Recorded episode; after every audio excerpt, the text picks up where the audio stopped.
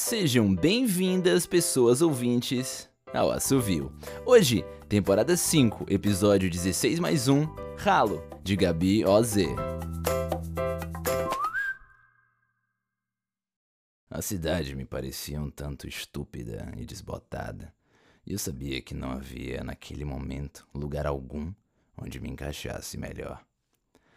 Passei o dia andando pelos caminhos de terra que iam das chácaras perto da estrada até o bairro da minha irmã. Medi área do vazio daqueles campos. Acompanhei o farfalhar das gramas, alimentei toda forma de autopiedade lamentosa e arrastada. Quando peguei os tênis nas mãos e entrei na casa, já era noite. Me sentei na cadeira de encosto trançado. Busquei os carros que vinham, raro, se desenhar entre as grades baixas do portão. Minha irmã se limitou a levar um prato de janta, sentar-se na rede, me acompanhar na solidão de meu silêncio, até quando me deixou para ir dormir. Demorei para me levantar. O ar gelado da madrugada, meus músculos doídos de frio, o céu estrelado, orgulhoso de jorrar grandeza por sobre as mazelas do mundo. Fechei a porta com cuidado, reconferi as trancas umas tantas vezes. Não devia ter ficado sozinho. Os enfeites da sala pareciam bichos por detrás da lanterna do celular. Só no banheiro é que acendia a luz. Era pequeno, com aquelas paredes coloridas e desenhos de flores. Casa antiga. Uma lona amarela, desbotada, separando o chuveiro do vaso sanitário. Pela janela, via um vento que levantava ela lentamente, feito braços me chamando.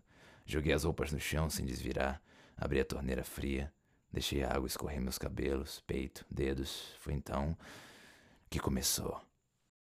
O som estranho, alto, grave.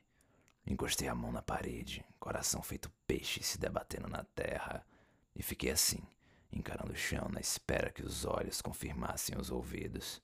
Saí, molhei o piso, tropecei no tapetinho felpudo, fiquei parado.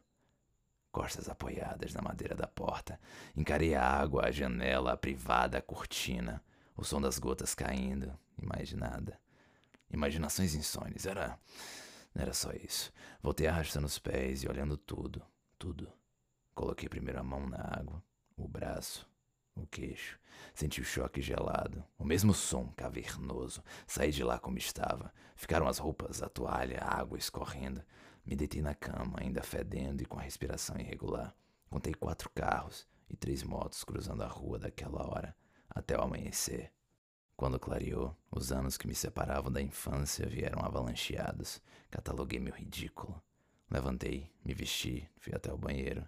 Encontrei minha irmã com rodinho e balde. Lembrei das broncas que me dava quando éramos novos, mas assim que me olhou, seus olhos não mostravam nada. Tinha dito, lembra? São as almas penadas que assombram o encanamento da região.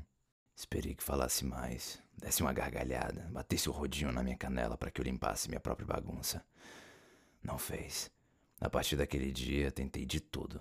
Tapei o ralo, liguei música no máximo, fui pro banheiro miúdo do fundo, me lavei na mangueira do jardim. Aonde eu ia, as vozes me cercavam.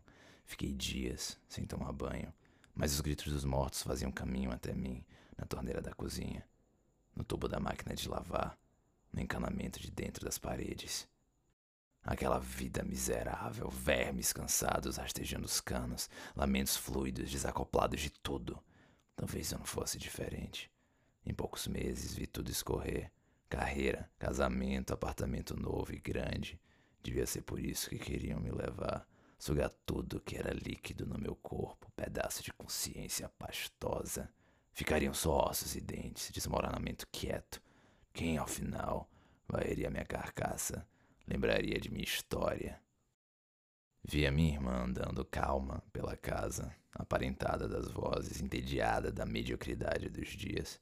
Não conseguia imaginar ela me prestando homenagens, mas eu tinha medo de buscar outro abrigo, encarar minha murchez sem companhia alguma. Foi dali que me acheguei, quando a vida aconteceu. Ombros encolhidos e olhar de cachorro maltratado. Era outra vez só o irmão mais novo pedindo que ela me protegesse abraçado a um travesseiro na porta do quarto, e ela, como sempre, atendeu. Fui acolhido, verdade, mas não haveria cerimônias quando me levassem. Comecei a tomar remédios. Primeiro foram as cápsulas de vitamina C, depois o suplemento de cálcio. Aprendi a falsificar receitas de tarja preta, embalava todas as pontas das facas em guardanapos de papel. Jogava espuma da bucha da pia no cano cada vez que abria o gás. Media pressão todas as manhãs. Fazia exame de sangue de 15 em 15 dias. Chamava toda semana uma benzedeira. Primeiro com pretexto de ser para casa, depois descaradamente para mim. Tomava chá de boldo. Nunca mais comi sal. Durante anos, disse a minha irmã e a todos os carteiros que passaram na rua que era naquele dia que eu me ia. Me fui, mesmo. Depois de passar 57 anos naquela mesma casa, mesma rotina. Naquele dia, escorri pelo ralo da pia, me decompus misturado às fezes de todos, fui unido às vozes do esgoto.